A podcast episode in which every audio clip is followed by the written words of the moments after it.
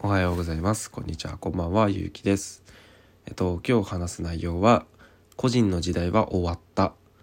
今はみんなでやる時代。というお話で話させていただこうと思います。えっとよく皆さんが今はもう会社に入ってどうこうじゃなくて一人で YouTube だったりを使って個人で生きていく時代だみたいな。個人でやっていける時代だみたいな思い描いている方多いと思うんですけど、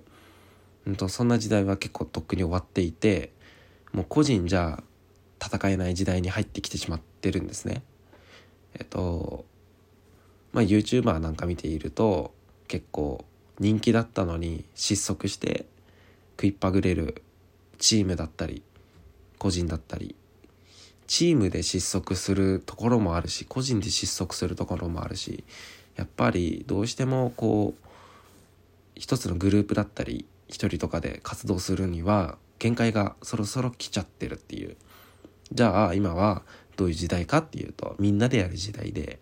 みんなって一概にまあくくると本当に広いのでみんなってここで言う僕の定義として挙げているのは自分の活動を応援してくれるファンと作るっていう感じです。どういうことかっていうと今の、えっと、ほとんどの SNS 利用者の方が例えばインスタグラムとかツイッターで投稿するネタがないんですよ。例えば、えー、ディズニーランドに行ってきたとかっていうとディズニーの、えー、必ずストーリーが上がるじゃないですか。それはいいんですけど毎回ディズニー行けないし明日じゃあ何あげるかってなった時に例えば、えー、カフェに行ってきましたとかそういう自分が動いてどこどこに行ってきましたみたいなネタがないとなかなかストーリーってあげれなかったりするじゃないですか。投稿するものがないので。でも承認欲求が結構高まってきてる時代にそれってもうまあネタのの力があんまりないのでどういうのが一番いいかっていうと例えば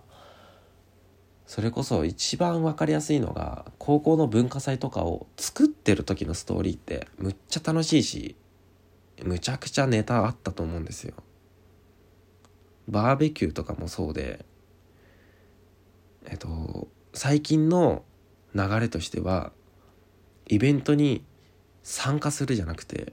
イベントを作る作り手側に回っちゃうっていう方が時代として合ってるでこの作るのを、えっと、ファンと一緒に作っちゃおうっていうのが今の時代のあり方に一番近いと思っていてなので僕は結構フォロワー数がたくさん欲しいっていうよりかは自分の理念だったり、えー、思いをすごく理解してくれて応援してくれてえー、協力してくれるような方と一緒に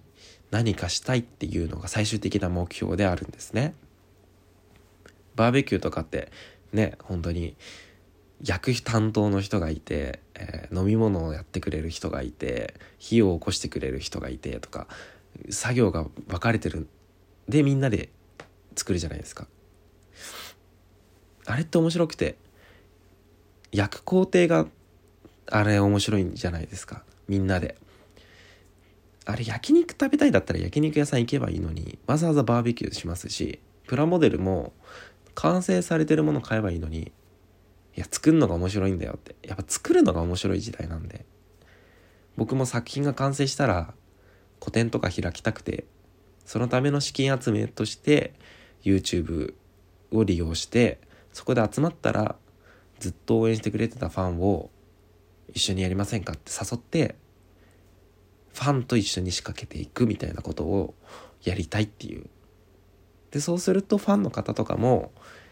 結構スタッフとしてファンじゃない人を雇ってしまうと人件費が高くついたりするんですけど